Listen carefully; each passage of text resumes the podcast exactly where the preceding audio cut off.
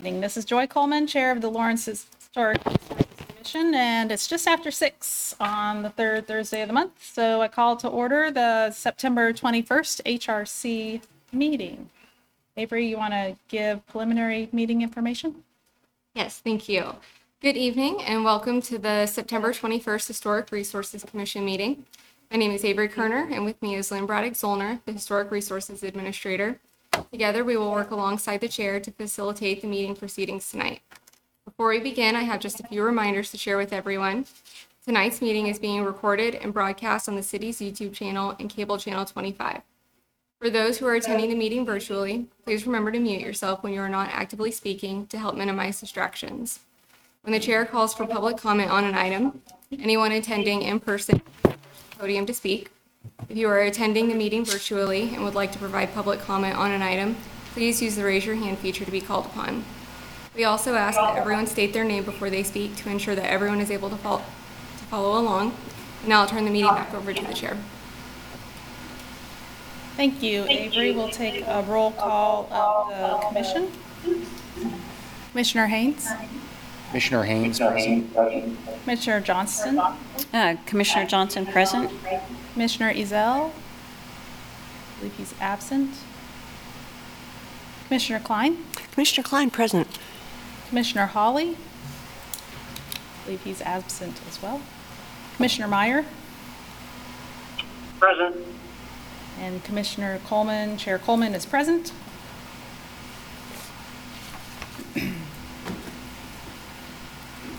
So, uh, communications. Have we received communications from other commissions, state historic preservation officer, or general public? You did receive two communications there for items number two and number three on your agenda and were included in the packet update that was posted yesterday. Thank you. And commissioners, do you have any ex parte communications to disclose? No, hearing none. Um, Any de- declarations of abstentions for specific agenda items? No, I hear none. Do we have any committee reports? We have no committee reports this evening. Excellent. We'll move on to item B, consent agenda. The uh, meeting minutes from the August 17th meeting. Do I hear a motion to approve those minutes Yes, Commissioner Klein moves approval. in a second? Uh, Commissioner Johnson second.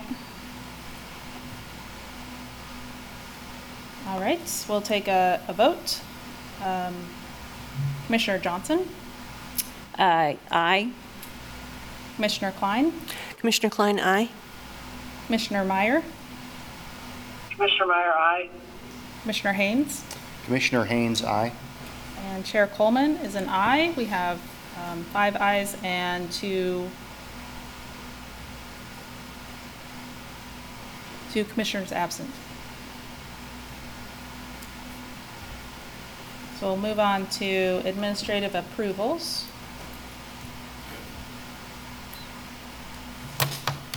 Have a list of um, administrative approvals. We can do a consent agenda vote on that. Do I hear a motion?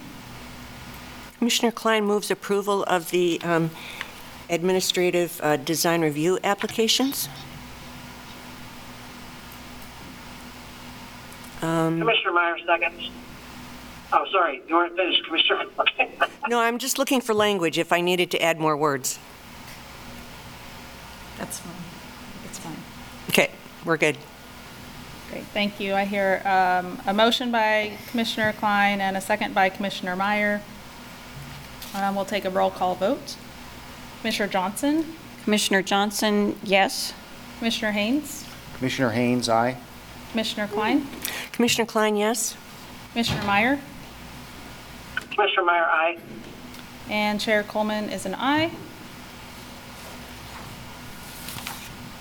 And Commissioner Hawley just walked in. Apologies. A con- consent agenda?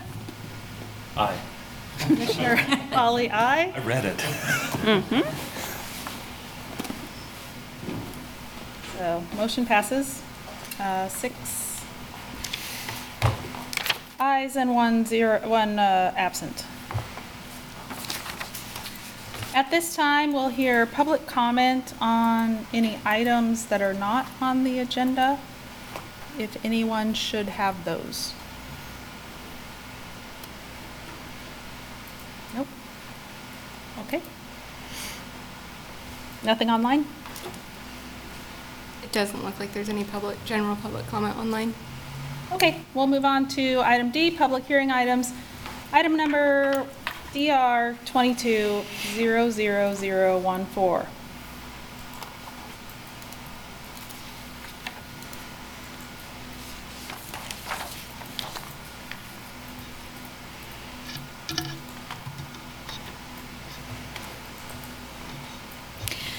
So this is the new construction for the 1,000 block of New Hampshire Street.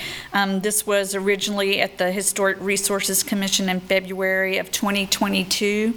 At that time, it was sent to the Architectural Review Committee, and they met in March of 2022. And then it came back to the full commission for a vote in April 28th of 2022 and was approved. Um, Since that time, the applicant has had some changes in the overall footprint of the building and some building materials and design elements of the storefront. They were more than staff was comfortable approving administratively.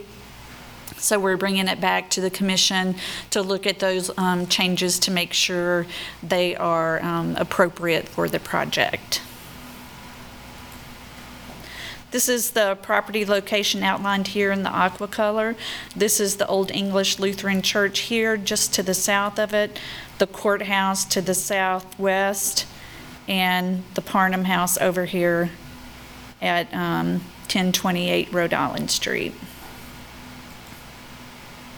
On the top of the screen is what was approved by the Historic Resources Commission in April of 2022, and on the bottom is what's proposed now. The main difference in the elevations is the applicant originally had a stone cornice above the storefront windows.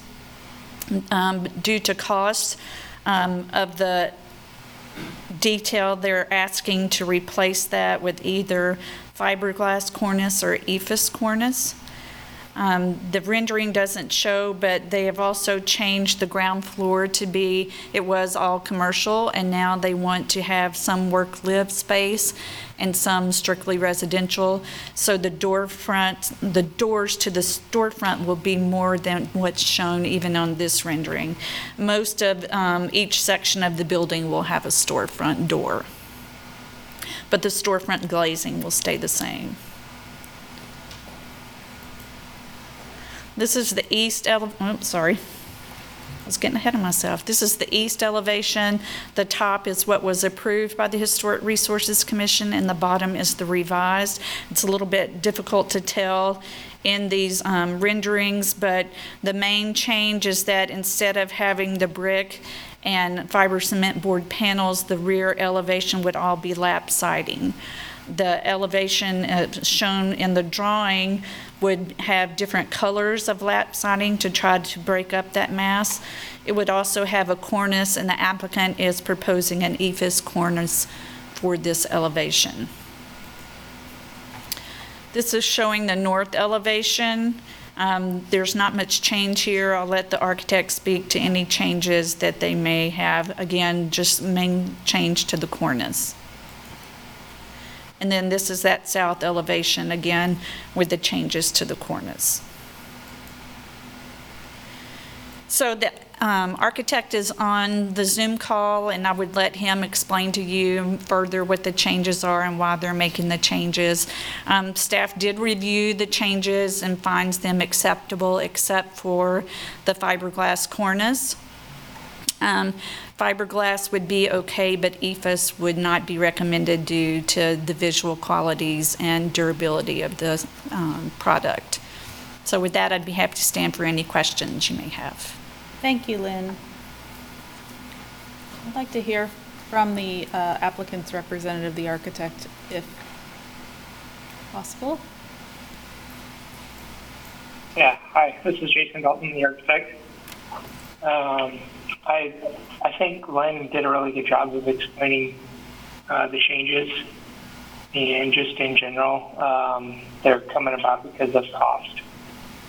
Um, so we're trying to control costs on the building, and the stone cornice was one of the, the big items that was kind of an easy target for the general contractor to reduce some cost uh, as well as that entire east facade changing to lap siding. Um, we're able to find a pretty significant savings there as well. Um, and then, as Lynn mentioned on the north and the south, uh, there really aren't any changes there except for the cornice piece. Uh, so that's that's really all I have. If you have any questions, I'll, I'll be glad to answer any. Thank you.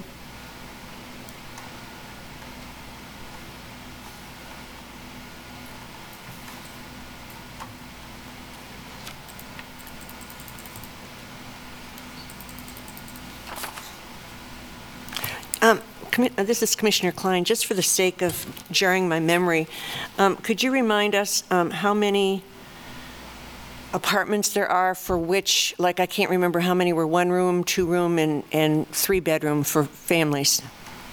And and how many are um, affordable housing? They're all affordable housing, and I do not have the bedroom count. This is Jason. I can answer that. Um, the we're looking at 57 dwelling units total. Uh, the first floor is eight LiveWorks. There are seven studios, 36 one-bedroom units, and six two-bedroom units. Thank you. And Jason, I'm correct in that they're all affordable, is that correct? The live work, I do not believe that is affordable. Okay, thank you. So the second through the fourth floor.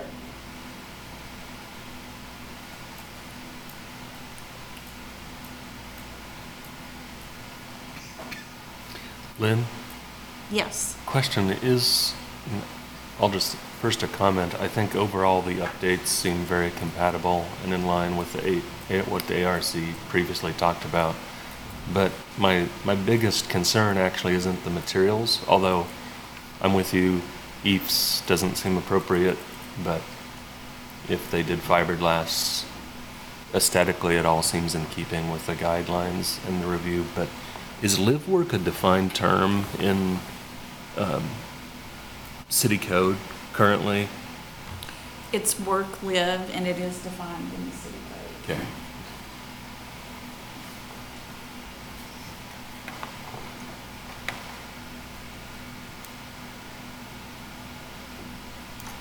So, uh, Jason, I have a question. The, the drawings say EIFS, cornice, or architectural fiberglass. Are, is there one or the other you're leaning towards, or are they both within cost and you're looking for feedback? Yes, uh, so the EIFS is uh, less expensive, so that would be more cost savings for the client. Um, it's my understanding that uh, that would not be uh, favorable from the HRC on the west, north, and south, uh, potentially on the east side, the alley side. Um, and so I, I think we'd probably be pretty happy with uh, just the going architectural fiberglass on the north, south, and east, or sorry, north, uh, west, and south.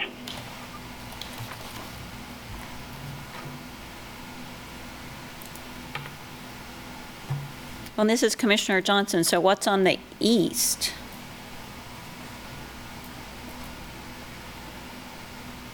The original was a stone cornice all the way around. So the new proposal is to switch, when we go to the lap siding, uh, switch to an EIFS where there is lap siding. Um, am I, will I be able to share my screen or are there, can you guys pull up the, um, the PDFs that were part of that agenda? You should be able to share your screen if that's, um, if that works. Okay. Let's see if I can get it.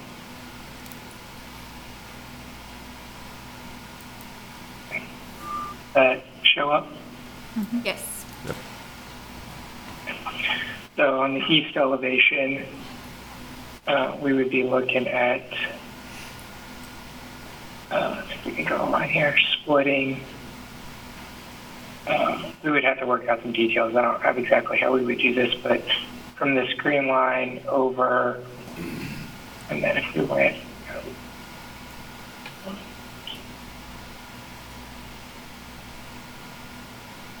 all the way over to that opposite end, kind of same situation, we would do that right through here. And then, so on the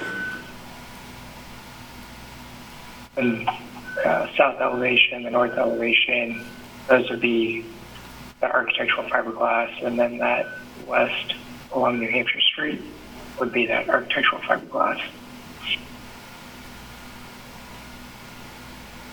which that they they're able to texture texture that so it will essentially have a stone look.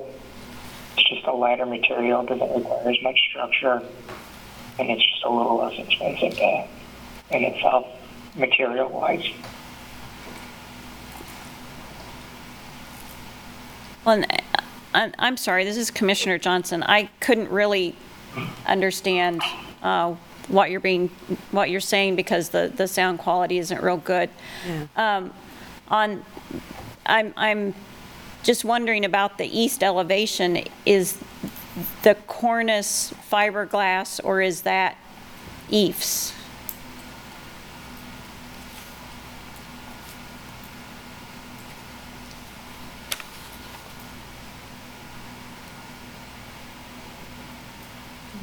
Or does my question make any sense? Well, he's still sharing his screen.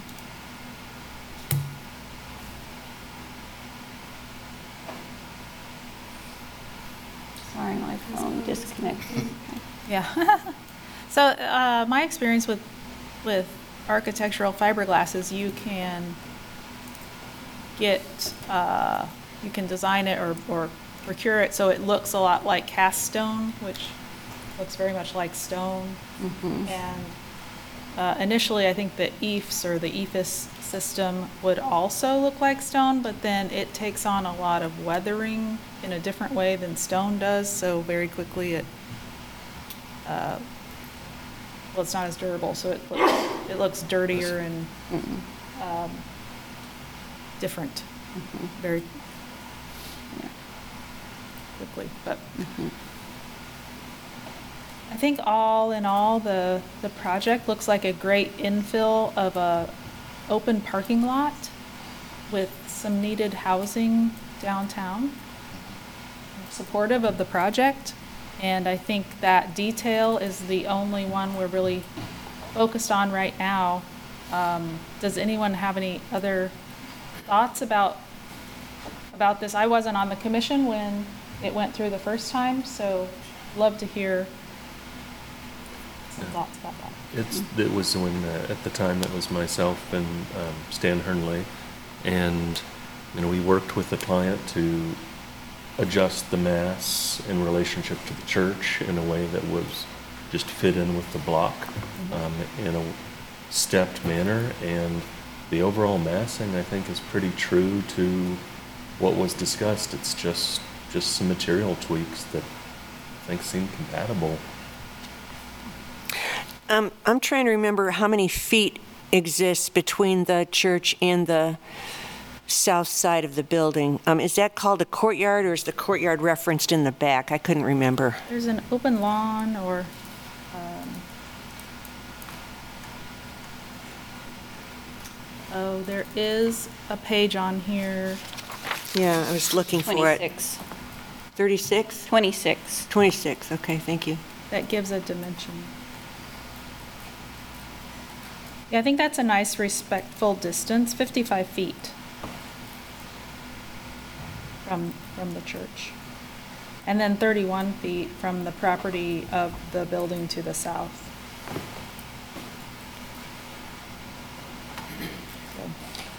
Chair Coleman, that is, um, the 55 feet is what was proposed earlier. There's a larger green space to the south now, or courtyard space.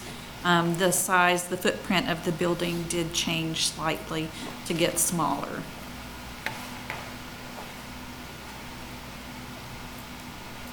So the court, uh, or the open space is larger? That's correct. Oh, I see it, yeah. Okay. Any additional question or discussion? Or, Well, and this is uh, Commissioner Johnson, I'm just trying to f- figure out, would, uh, it sounds like that, that staff is looking for that the cornice be fiberglass and, and not the EIFS system, if I'm saying that correctly. Um, Would we need to make a motion to include that in the motion?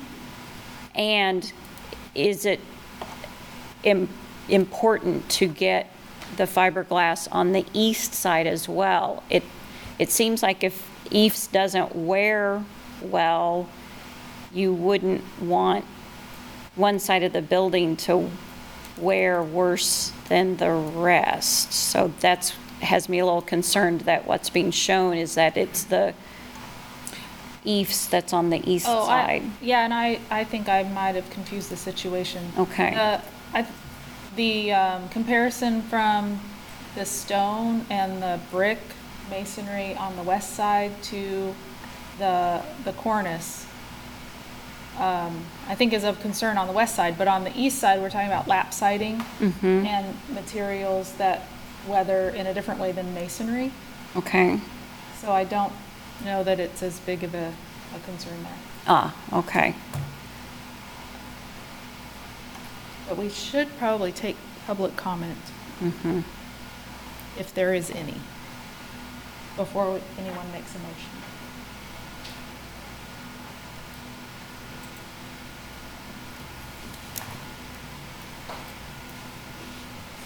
And we're not seeing any.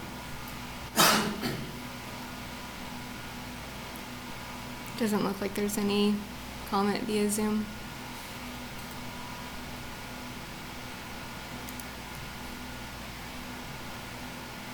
Okay, would anyone like to make a motion, or is there additional items to discuss?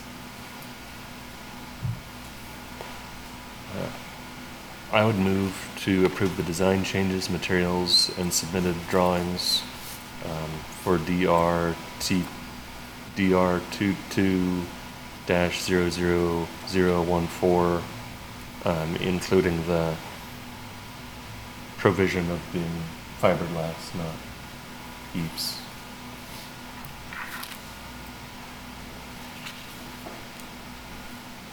And E This is Commissioner Meyer. I'll second that. Sorry, did you, were you finished? Thank you, Commissioner Meyer. Thank you. We have a fir, uh, a motion by Commissioner Hawley and a second by Commissioner Meyer. We'll take a roll call vote. Uh, Commissioner Hawley, Aye? Commissioner Johnson, Commissioner Johnson, aye. Commissioner Haynes, Commissioner Haynes, aye. Commissioner Klein, Commissioner Klein, aye.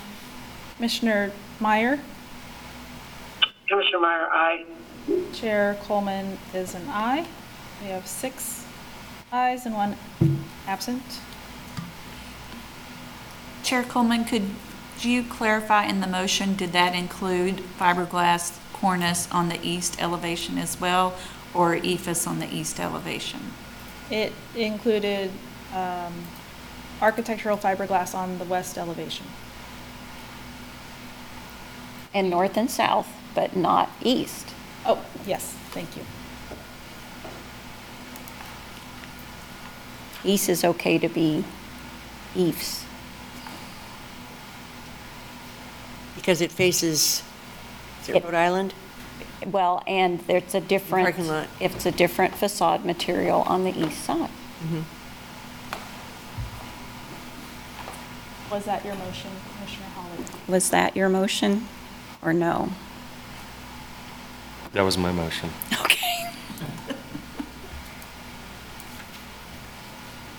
But there's, no- I would say there's, just as a comment, there's nothing wrong with fiberglass on that side of it. Well, Yeah. yeah, I, I would be fine with that as well, but it sounded like the applicant would like to do EIFS on the other east side. So it's just making sure of what's allowed.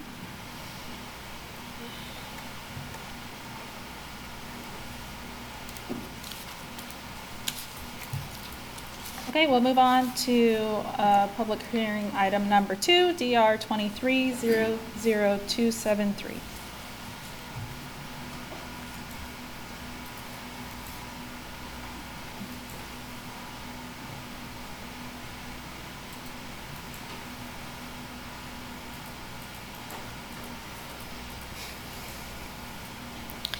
So this is DR 23-00273. It's for 521 Tennessee Street. It's a solar installation. It is a state law review and a certificate of appropriateness review. The property is a contributing structure to the Pinckney One Historic District, which is listed in the National Register of Historic Places and it is also located in the environs of the Griffith House, located at 511 Ohio Street. This is showing the property location here outlined in the light blue teal color. The um, red color that you see is the National Register Historic District, and then the blue is the locally listed property. This is the main elevation of the subject property. This is showing the proposed layout of the solar um, panels. There, most of them are on the rear, but there are some on that south elevation that's the primary roof of the structure. This was what the, um, what could be approved administratively, and the applicant wanted to get all um, six of those solar panels on that elevation because really financially and um, there's not enough payback to t- remove those from the program. So having those four panels was really important to the project. This again is that primary elevation and the solar panels would be on the roof here. You'll notice there's a lot of tree cover, mature trees in the area. This is from the public right-of-way, looking at that south roof line. A little bit further down the street from the public right-of-way, and you can see that it wouldn't be visible due to the mature trees. And then that's further down the street.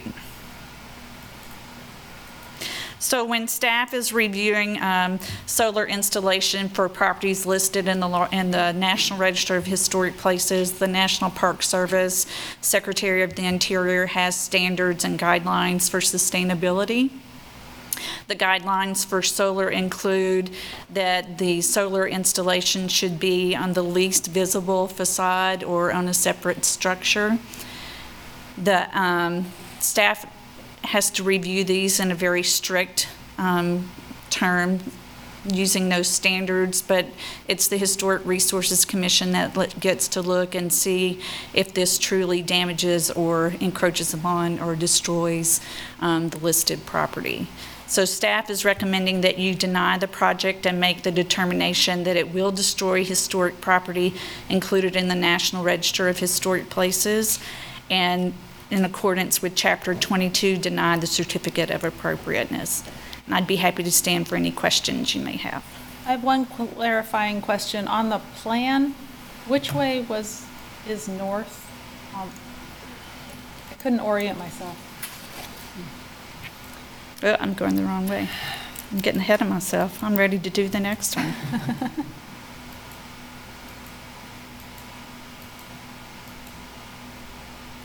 This is north, this is south, this is Tennessee Street. So these are the panels that would be visible um, if the trees weren't there. I see. Okay, thank you. Any other questions for Lynn before we move to the applicant? Is the applicant present? Would you like to speak? You don't have to, but. Uh, My name is Brad King with Cromwell Solar. Uh, We are the installer. Um, We have been in Lawrence a long time. We really appreciate sustaining Lawrence as well as sustaining the quality of the homes here. Um, On the design here, these were the only three roof faces that would be usable um, because south facing um, as well as not street facing directly. Um, we felt that this would comply with the rules because of all the mature trees around. Uh, if you're driving on the street, you cannot even see their roof. Um, so we hope that it shows that it's respectful of everybody around them. Uh, their neighbor also has a big tree that blocks it. Uh, luckily, it's a tall house, so they still get plenty of sun to make the solar viable. Uh, but it really doesn't show up if you are walking, except for like maybe one spot halfway down the street. You could see something's up on the roof, maybe. They are all black panels, though, so they will not stick out. Um, we work with a lot of roofers to design how we're going to put the panels in so as not to destroy the property, so as to make sure that we're not having to redo anything up on the roof that's unnecessary. Um, it'd stay within the roof line, um, so that way it wouldn't be sticking out and showing up, uh, and, you know, hanging over the side or anything. Could you tell us how they're attached to the roof? Yeah, so uh, basically, uh, we no longer use the metal flashing pad that used to go up underneath the shingles. Uh, it is now a circular foot that we basically use to drill in and caulk around into the rafters there. So there's no removal of shingles anymore. Uh, it's just sitting on top there. Um, so the racking system is very sleek and less penetrative than they used to be. Uh, there used to be more kind of destruction of roofs, uh, you know, five years previously with solar. This is Chair Meyer, and just um, for clarification, are these um, low profile?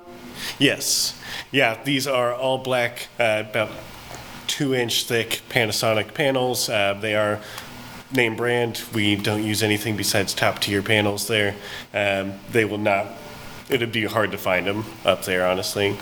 Um, and um, the conduit line for them would also be running through the back of the house, uh, down the side of the building, um, where you can see the main distribution panel in the picture. So there will be no visible conduit from anywhere except their backyard. There. They also have two large oak trees in the backyard that block the view from any places on Ohio Street behind. Um, and so they would not be visible from even the alleyway behind the, the house. Thank you. Any other questions for Mr. Cromwell? I'm just curious, with the trees being there, so how effective can the solar be? If, I mean, I know obviously the sun moves, but, but I'm just curious um, how effective it can be. I always think of solar needing to be 100% in the sun all day long. Right, yeah, that's a great question. Uh, the nice thing is that this house is tall. Uh, so most of the trees are pretty much right about the house line there. Uh, so in the wintertime, uh, when the leaves aren't there and the sun angle is low, it'll still be getting plenty of sun there. Oh, right. And in the summer, the sun will be so high up that it will not affect them, uh, thanks to the angles there. Um, luckily, the ones in the back of the house too are far enough back that it won't affect the usage of the panels until after 5 p.m. So they'll get plenty of peak sun throughout the day. So you're saying then that the panels are visible, will be visible in the winter, when there's no leaves on the trees? It's possible, uh, Possible. because it's they're big, thick trees, so there are big, strong branches. And they there. grow. Yeah. so it is definitely possible Yeah. in the winter. Okay. Well, and I have a question. This is Commissioner Johnson. So how does the, the color of the solar panels compare to the color of the roof? Uh, so, yeah, the roof color is a very dark brown, um, so it will pretty much blend in. Um, they're not light colored pa- um, shingles. Okay. There. Thank you. All right, thank you. Other public comment? Hi, I'm Chris Berger. Um, my wife and I have uh, this particular house.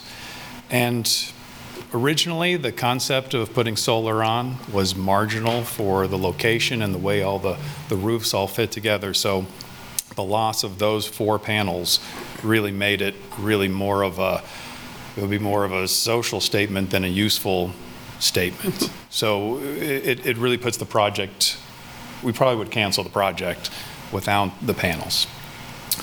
The, um, the, the house itself is part of the environment as far as the neighborhood goes, but within the environment of that specific registered house, it's only our garage. Our garage gets better sun than our house does, but we chose not to put any panels on it because it was within that specific, you know, uh, diameter of environs. So our, our original template was limited to the house. Um, To answer your question a little better, Commissioner, the, the, the trees that block the view are in the right-of-way. So two tremendous trees that really do block uh, any, any visible portion of our house unless you're coming way down the street. And when you come way down the street, what you see is neighbors' houses that have uh, the, the sunlights on them. So, you know, it, it, that is already here. I, I want to point out also, these are removable, they're low profile, they're not on any part of the house, which is a, a dominant feature architecturally or for the neighborhood is concerned. It's already on a um, asphalt roof, which, you know, itself is not historical, uh, but it's an accommodation that's been made because technology kind of requires that nowadays. And, and just recently, uh, it's been brought to the attention of, of the, uh, the city, and they know, um, the, the feds have come out with a, a new policy statement where they're talking not just about what you do with historic preservation, but how that now intermingles with environmental responsibility. And they've published that on August 3rd. Um, It's, it's by jurisdiction limited to their 106 reviews, but by their own language, they specifically say that it speaks broadly to non-federal parties, specifically to preservation planners, local governments, and the public, and they push forward policy principles that are to be considered as we're in this new interplay of preservation and environmental concern. The, the biggest ones are, and it's all public record, um, developing clean energy projects, specifically the smaller scale distributed generation projects such as rooftop solar panels that generate electricity at or near where it will be used, that the public serving institutions, which is a way of saying local government, should contribute to decarbonization uh, by reusing historic buildings and the spaces for environmental purposes such as these, that the, that um, local government should incorporate latest technological innovations and should increase flexibility in retrofitting buildings to be more resilient while preserving their historic character as much as possible that public serving institutions should start talking more openly about the issues and should have all their actions rooted in flexibility and creativity. And I think that is exact, that's the Federal Register, Volume 88, Number 148, uh, from August 3rd. Uh, And in fact, uh, it it came to the attention of um, local groups as well, and I think you have a letter in your packet from Mr. Watkins, where he expresses also the, the distinction or the overlap between historical preservation and environmental needs, and that um, with all the other things that the city has done with environmental direction, directives, that that needs to be part of this process too. The feds would now say, yes, that's right. Um, What we've done with our particular house is we have limited where things go. We've, we've limited the impact. Our house is, you know, contributing. It's not very great in that regard, honestly, but it is just kind of what it is, and so there's, there's nothing magical about it. Um, But we have the normal kind of variances that exist as technology and needs have developed with asphalt roofs. Uh, We even have double pane glass, imagine that, right? That- That's not really uh, legitimate either, is it? Uh, But we don't have any E EIFS, so I'm very, very proud about that, Uh, much appreciated. We we would ask that you would approve it um, and allow for this project to go forward. Any- If there are any questions? Thank you. Thank you.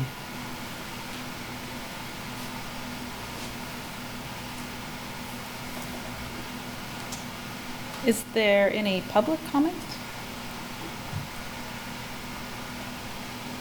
Additional?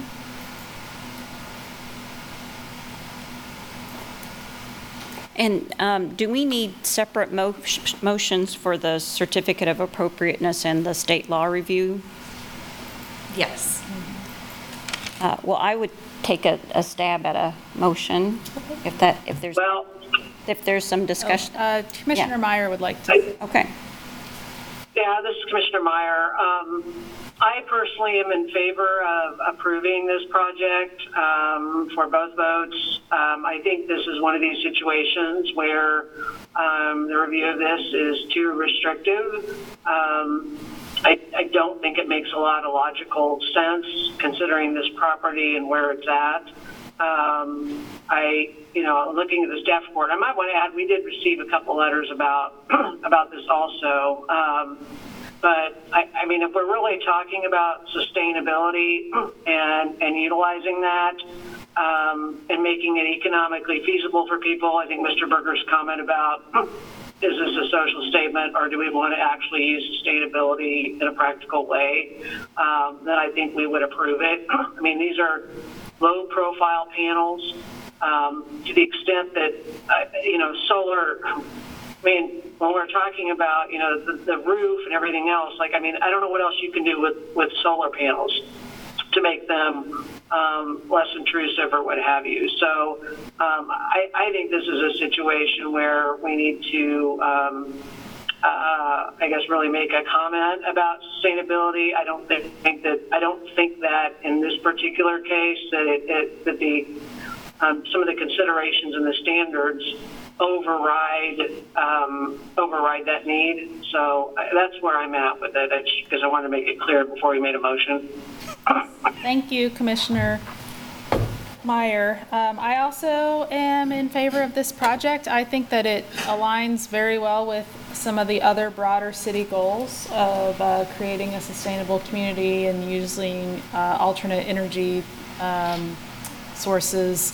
I believe that the installation will be reversible in that it can be removed from the structure in a way that doesn't damage or destroy that structure. Um, and when in place, I don't see that it damages or destroys the historic district uh, because it it is in the same character of color of the roof and um, the slope is mimicking the roof slope. So I don't see that it changes the character of that property, which is a contributing structure to the district. So I, I'm in agreement with Commissioner Meyer. I'd also, just, I know there's a, a motion about to be made, but I'm in, I'm in favor of this project, but would like to just take him for all of the reasons. I won't duplicate what you and uh, Commissioner Meyer just said, but would like to commend staff. I know staff's charge is a very limited purview of the reading. The perks and drawbacks of this commission is we're allowed to take a step back and weigh in some of those other items. So just wanted to make that compliment to staff on a great report. Yes, thank you. Ditto. And I just want to add that, yeah, I think our state, uh, state, federal, local, we all need to catch up with the technology and do it fast. So thank you for being on the forward side. Think we're ready. Okay. Uh, I would, I would like to move uh, for approval of the certificate of appropriateness in accordance with Chapter 22 of the Code of the City of Lawrence, the standards of evaluation find that the proposed project would not significantly encroach on, damage, or destroy the landmark or its environs, and approve the certificate of appropriateness for the proposed project uh, because of the uh, tree cover, the uh, slimline nature of the solar panels, uh, the slope of the panels being the same as the roof, the roof color being similar to the color of the panels, and the ability to remove the panels without um, damaging the historic properties. and in keeping with the city's commitment to sustainability and balancing economy, ecology, and equity. I second. Commissioner Klein? So a motion by Commissioner Johnson and a second by Commissioner Klein. We'll take a roll call vote if there's no discussion. Commissioner Hawley, Aye. Commissioner Johnson, Commissioner Johnson, aye. Commissioner Haynes, Commissioner Haynes, aye. Commissioner Klein, Commissioner Klein, aye. Commissioner Meyer, Commissioner Meyer, aye. and Chair Coleman is an aye. So motion carries. Uh, Six ayes and one absent. Thank you. Thank you very much. Good luck with your project. Oh, Oh, yeah, and we need to do state this. law review. Can I hear a motion?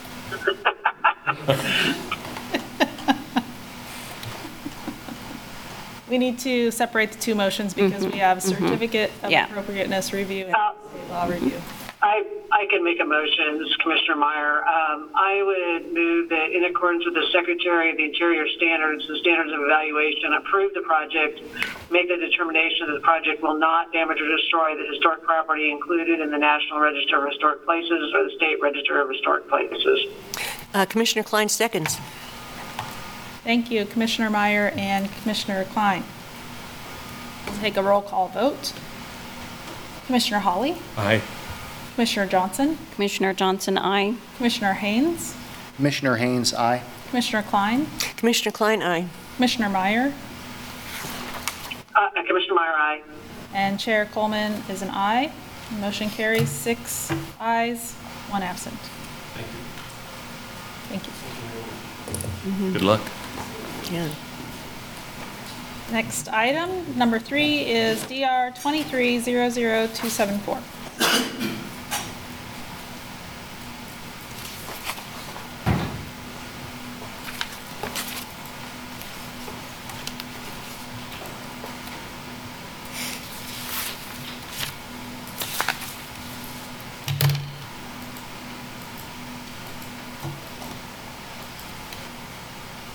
This is also an installation of solar panels, but it is just a certificate of appropriateness. The property is 1644 New Hampshire Street, and it's located in the environs of the Edward House House, located at 1646 Massachusetts Street. This shows the property location here outlined in the blue, and the um, darker blue here on the left-hand side of the screen is the house house, and the dappled area with this line is the 250-foot environs boundary. This is a drawing showing the proposal for the solar panels. You'll see the panels here on the roof design. Um, This is also a unique project in that um, the applicant looked at possibilities for solar, and there really aren't any other possibilities for this property um, to have solar panels and have solar energy. Just quickly looking, this is the front of the house. And this is looking at that corner of New Hampshire and um, 17th Street, and this would be, that's the chimney you saw in the drawing, and the solar panels would be here. Looking a little closer from the public right-of-way, the solar panels would be here and here. And then looking back toward the northwest. Again, staff has to look at this in the most strict manner and found that um, the project did not meet the guidelines for certificate of appropriateness, but the commission has the ability to look at all of the extenuating factors and make a determination whether or not the project encroaches on, damages, or destroys the listed property. With that, I'd be happy to stand for any question you might have. Thank you. Was, uh, the submittal, did it contain just the, the one drawing? Yes. And I believe the applicant's here to answer questions about the actual modules. Wonderful. Any other questions for Lynn? No? Um, is applicant present? All right, I'm Matt Luck. I'm with Kansas Solar Systems. Uh, We're the designer and installer of the proposed solar system. Um, Similar to the last applicant, we we are up against, um, um, you know, basically, there's one spot at this house where we can put solar realistically um, and make it, you know, have a decent return. So it uh, happens to be a very tall house. It's a three-story house. You know, the attic is finished. It's got a very, you know, very tall roof line. Um, It does have also some significant trees, as you saw. Um, Not totally visible from everywhere on the block. I think it's, you know, there is some obstruction to that view. Um, I think it's significant to, uh, to point out, first of all, I, we really support the, the purpose of this is we agree that historical environs are important. Uh, I lived in that same, on 16th and Rhode Island for over 10 years, and I appreciate the history of the, of that area. I mean, it's a beautiful place. Um, the homes are um, what gives it character. Um, and so when we design something, we, we try to do that in a way that will not take away from that. Uh, similar to the last applicant, uh, these, these panels are flush mounted. Uh, they're all solid black panels, um, low profile. Um, and again, it's, it's really the only place that realistically we can put that. Um, you know, I think uh, to go along with what um, was said earlier, you know, I, I know there's a big push from the federal government and from a lot of citizens to get to um, all renewable energy, you know, and I, I know it, uh, the city as well, it's ordinance 9744, trying to get to 100, 100% renewable energy for the city, I think by 2030, and by the, you know, for the, uh, by 2035, I believe, you know, for all residential and, you know, everybody within the city. And I think uh, trying to find some commonality between historical preservation and also looking to the future and seeing how we can couple these two things and make a win-win situation is, is the way we hope uh, we go forward with it. And I'm here to answer any questions you have. Thank you. Any questions for the applicant's representative? I guess, n- since we're comparing, in a sense, you know, that you happen to have two proposals similar, um, um, is there a color factor in terms of the, the color of the panels uh, in relation to the roof color? So the it's a asphalt? gray, really a gray roof, I would say. Yeah, so it's also similar in tone, you know, a dark, darker tones. Um, yeah, I mean, there are spots you could see them from, obviously, you know, but, you know, if you look, but I don't think, I think it's the kind of thing that you might notice the first time you walk down the street, and then they really, it's, it's not obtrusive, and, you know, it's not kind of in your face. you know, Right, it's, yeah. uh, So I believe it's something that you probably won't notice after you've seen it once or twice. I'm, I'm starting to just imagine, you know, solar panels and all the different colors like your gutters, you know? Sure, yeah. Which is ridiculous, I know. I'm just, whatever, yes, got it. Any other questions? I like that idea. Yes, well, uh, yes, please, go ahead. Hi, my name is Sarah Goodwin Thiel, and I live at 1644 New Hampshire. So I just wanted to thank you for hearing us tonight. And I first want to say that I very much appreciate the work that the HRC undertakes to recognize, protect, and maintain the historic beauty of our city. On that note, I will say that my husband David and I um, chose to move to Lawrence and buy a house here because of its beautiful historic neighborhoods and the rich culture. We have lived at 1644 New Hampshire Street for 31 years and have worked hard to maintain the historic character of our home. Ours is on the corner, is the traditional white clapboard house and was built in 1910. It's surrounded by an original brick sidewalk, which David has relayed and maintained using the original Lawrence, Kansas bricks to keep the sidewalk smooth and safely walkable. In addition to our longstanding commitment to our clean to our historic neighborhood, we are particularly we are equally com- committed to using clean energy and supporting our Lawrence leaders in their goal to reach the 100% renewable energy in just 12 years or 2035. We've made this commitment for our planet, our city, our newborn grandson. I've got pictures, um, and children and people everywhere, really. We hope to give, uh, we hope very much to age in place at 1644 New Hampshire, and solar panels are an important part of our plan to reduce costs and lower our carbon footprint. Our house has only one section of roof where solar panels can be effectively installed. Section is, this section is on the south side of the house and has no trees or barriers of any kind to block the sunlight. The rest of the house is in shade for a good part of each day.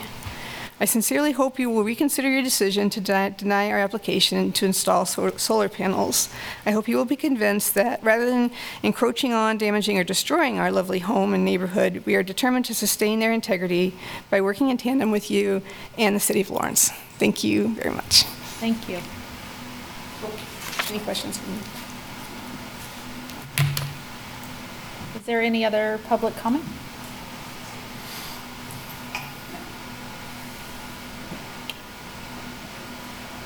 Any um, questions or further discussion? I'm in support of this project as well. For the same reasons as the previous. Um, Would you like me to make a motion? Um, I move that in accordance with, uh, I guess not in accordance with Chapter 22, the standards of evaluation, evaluation find that the proposed project would not significantly encroach on, damage, or destroy the landmark or its environs, and um, we, I would move approval of the certificate of appropriateness for the proposed project. Seconded. Thank you, Commissioner Klein and Commissioner Hawley. We'll take a roll call vote. Commissioner Hawley, Aye. Commissioner Johnson, Commissioner Johnson, aye. Commissioner Haynes, Commissioner Haynes, aye. Commissioner Klein, Commissioner Klein, aye. Commissioner Meyer, and Chair Coleman is an aye. So that is six uh, ayes and one absent. Motion carries. Thank you. Thank you. Thank you. Good luck. So now we're moving on to E miscellaneous items, and um, Lynn, I hope you tell us what to do with these, because I'm, I'm not Yeah. sure what, what to do with this. Um, Chapter 22 um, allows the Historic Resources Commission to comment on variances, special use permits, and rezonings for the review of their impact on um, listed properties or properties within the environs. You do not have to take a vote or make any comment, but we bring them to you in case you would like to make a comment that would be forwarded to the Planning Commission and City Commission. And the first one is for a variance for 1500 Leonard Avenue. And this one, I don't know if you want to comment or not, You- it may um, be something you do want to comment on because the variance is to allow for an existing accessory carriage house to be used as an accessory dwelling unit. There's a limitation in the code for the size of an accessory dwelling unit, and the existing carriage house exceeds um, that square footage um, requirement. So really, the variance is to allow an existing carriage house to be used as an accessory dwelling unit. And I'd be happy to answer any questions on that one you might have.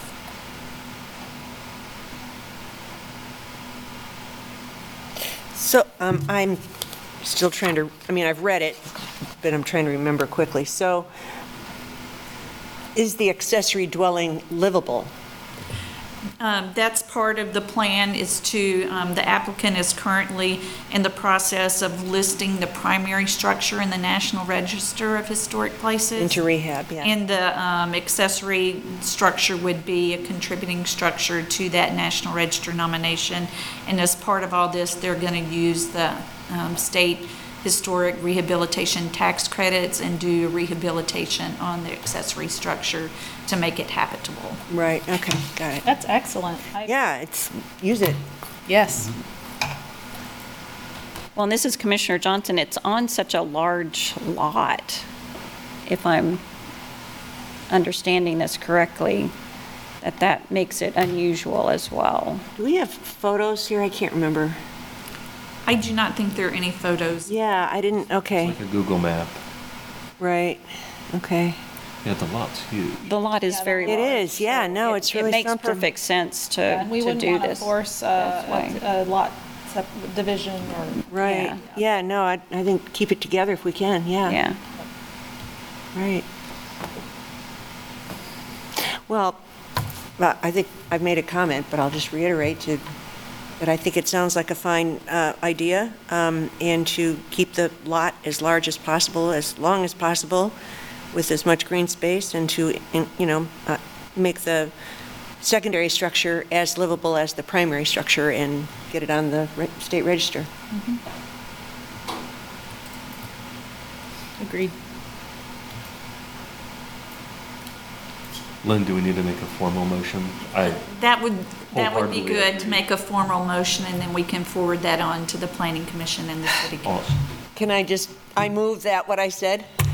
Or do I have to repeat it all? I think the motion would be um, to recommend support for the variance application for 1500 Leonard Avenue for the um, size of the accessory dwelling unit. Okay. So I would move approval. seconded. Thank you, Commissioner Klein and Commissioner Hawley. We'll take a roll call vote on this item. Uh, Commissioner Hawley, Aye. Commissioner Johnson, Commissioner Johnson, aye. Commissioner Haynes, Commissioner Haynes, aye. Commissioner Klein, Commissioner Klein, aye. Commissioner Meyer.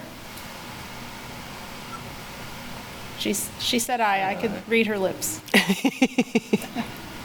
Chair Coleman is an aye. Motion passes six to, uh, with one absence. Six ayes, one absence. Wonderful. Oh, The second item you have under miscellaneous items is a rezoning at 211 East 15th Street. Um, This is rezoning of a large vacant parcel of land that's just to the south and east of Oak Hill Cemetery, so it falls, a corner of the property falls within that 250-foot environs of Oak Hill Cemetery. And let's see, it is, the rezoning request is from RS ten, which is a residential single dwelling, um, district, to the proposed zoning is RM thirty-two, which is a multifamily zoning district. The project's going to have um, several structures on it. Some of them will be for workforce housing, affordable housing, and they, um, the rezoning request is to allow for this project to move forward. This one is very minor. Um, Like I said, it just catches the corner of those Oak Hill Cemetery environs. The environs definition for Oak Hill talks about this area maintaining residential character, and so this rezoning would still allow for that area to maintain its residential character.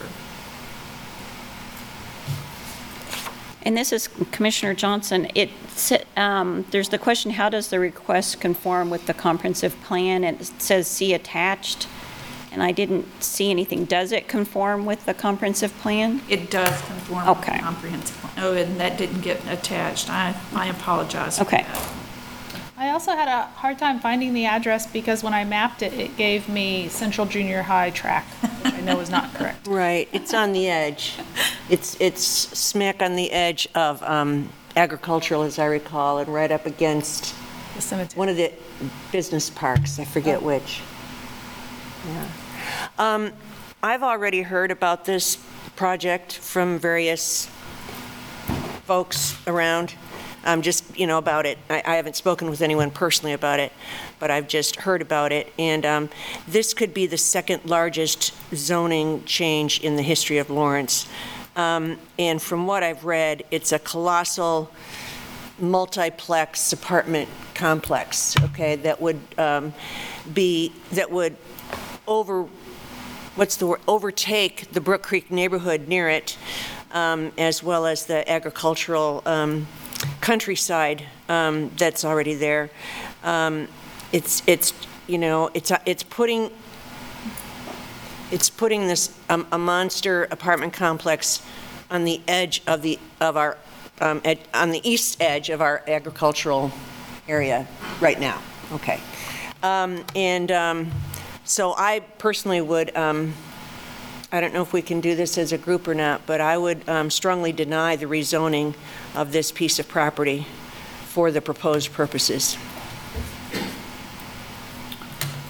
Because you're worried about the impact on the environs of the historic, or not. Well, uh, yeah, of course Oak Hill, absolutely. Oak Hill goes without saying, but I'm also concerned about um, the, uh, you know, they talk about a workforce fa- multifamily development. It's, uh, uh, the language is, is not entirely accurate.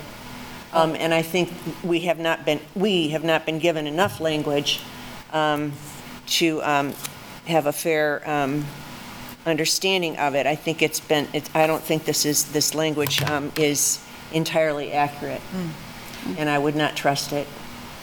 Okay. But um, moving forward, if there is a proposed development that does fall within the environs of the Oak Hill Cemetery or any other listed property, we would see that development plan and the, isn't that correct? Well, but this is the first step, is to rezone. Yes. Mm-hmm. And so the first step is they want to rezone this, and there's, so- I forget how many acres we're talking about here. What is the? how- 17 or something? I thought it was more than that. I thought it was, No, it's just seven, yeah, it's um, 17.7. 17 acres, yeah, 17.7 acres. yeah, but it's pretty sizable.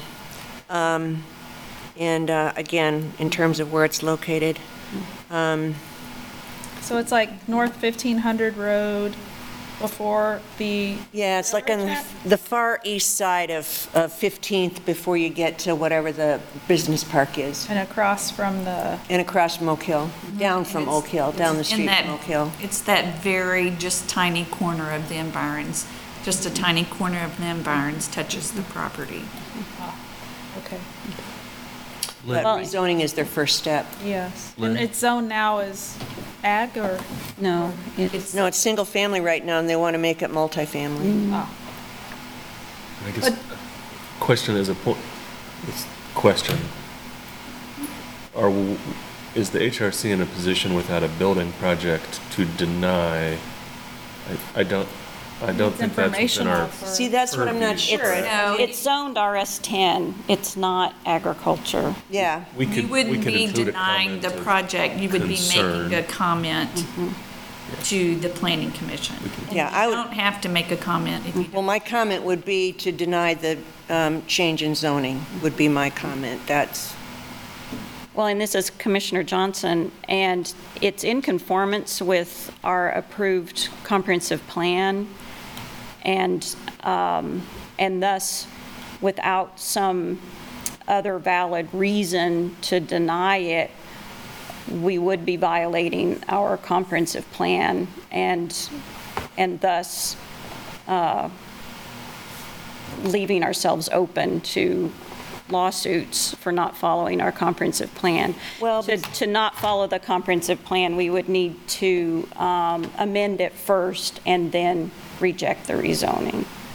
but see, I think this is where this project is using language in such a way to make you believe they're following the, the, um, the city plan, okay? Um, I, I just think it deserves far more detail and, and far more study and comment at this stage of the game. At this stage, they're asking for a, a, a change in zoning. And I would argue, in- in terms of a comment, to the planning commissioners to deny the rezoning.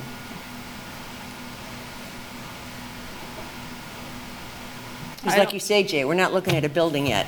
You know, we're not looking at any, Well, this is, this is Chair Meyer. I, I'm just going to give my two cents, which is it's a rezoning issue. I understand that people think it's, um, I mean, that, that this is the first step in doing something else, but, you know, we, we talk a lot about um, density and um, uh, having, you know, housing that's affordable and multifamily stuff. And so I, I think there'll be lots of reviews about the type of project it is, but I personally don't have any objection to the rezoning. And I just might want to add, we're, am I muted?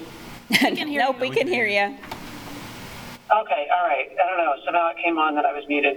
Um, so my perspective is we're just giving opinions about this. We're not approving it, disapproving it, giving our opinions. And I, I'm just saying I personally don't have an issue with it. But, you know, I understand that we're all different people. Yeah, and Commissioner Hawley, my, my, just to put out personal opinions, I, that concerns me as a citizen, but I, I don't know enough to have a developed thought one way or the other, so my preferred action would either be no comment, because I don't have enough information. Um, Yeah, but That, that would, that's my, my take. Yeah, I, I agree, Commissioner Hawley. I don't feel like I have enough information to make a comment. Um, How the rezoning affects Oak Hill Cemetery, I'm unclear on because I can't see it on a map, so I don't know. Uh, You know, I know a corner is within the environs of Oak Hill Cemetery, but that's all I know. So I don't feel like I can make a comment. I do hope that as a city, we can uh, meet our goals on affordable, affordable housing and um, a higher density of housing that is attractive to our residents who need it. But I don't want To to be, make to assumptions. be seen.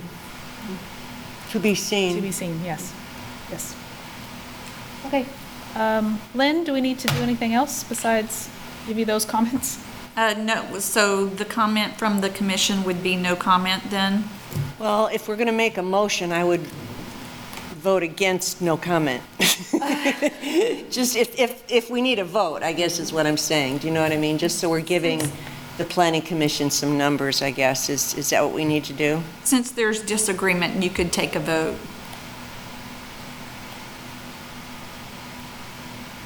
To comment or not to comment? Well, the, yeah, I guess the purpose of this discussion is to give the planning commission some ideas to think about in terms of the impact to our historic resources. So can we say, well, I don't know what we want to say. I don't think we can say we, ap- we recommend denial because I don't. Well, feel like that's what we I'm have saying. enough. I think the motion would be to comment or not to comment, is, and then we'd vote on that, and not say what the comment is necessarily. Yeah, this is Commissioner Johnson. Um, If, if the rezoning is in keeping with the comprehensive plan, I, I would not think it would be wise or legal to say that we would deny something. Um, So if, if others on the commission would want to say something about denial, I would say then that our best bet is a no comment.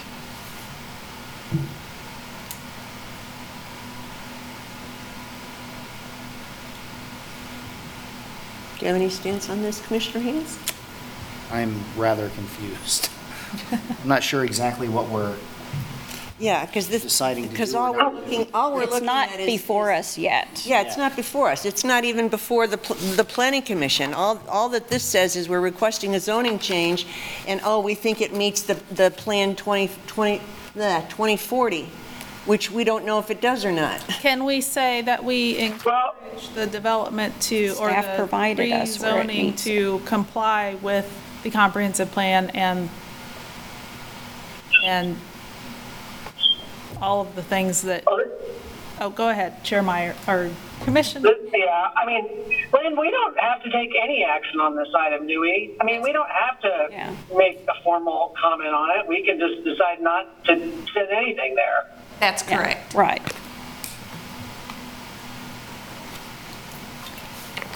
So there you go. Done. Or Done. not done. Done or not done? Sorry, I was wondering if we were all overthinking it. Maybe I'm wrong, but anyway. No. We don't gots to do nothing. You know, and I think we were, probably were overthinking it, just thinking, you know, does no comment mean support?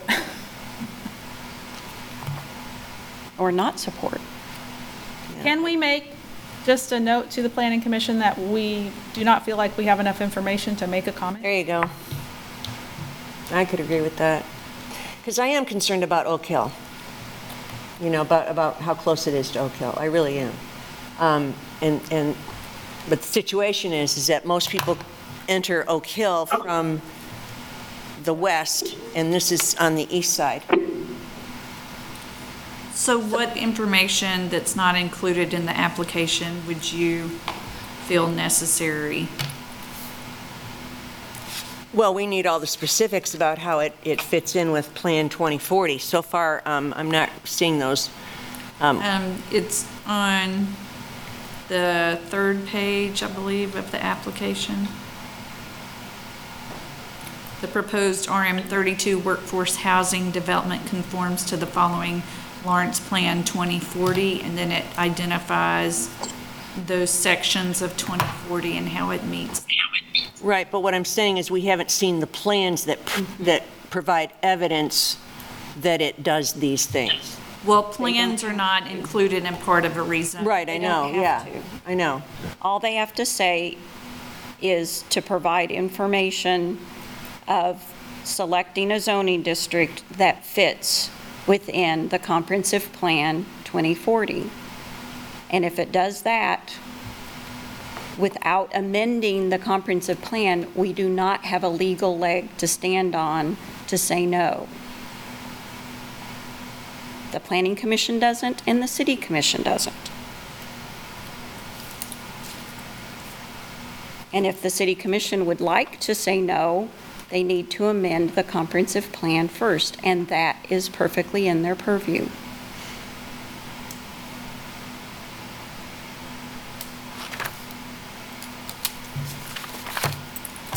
No So we're comment. back to. We're back to no comment. That's, uh, yes, that's fine.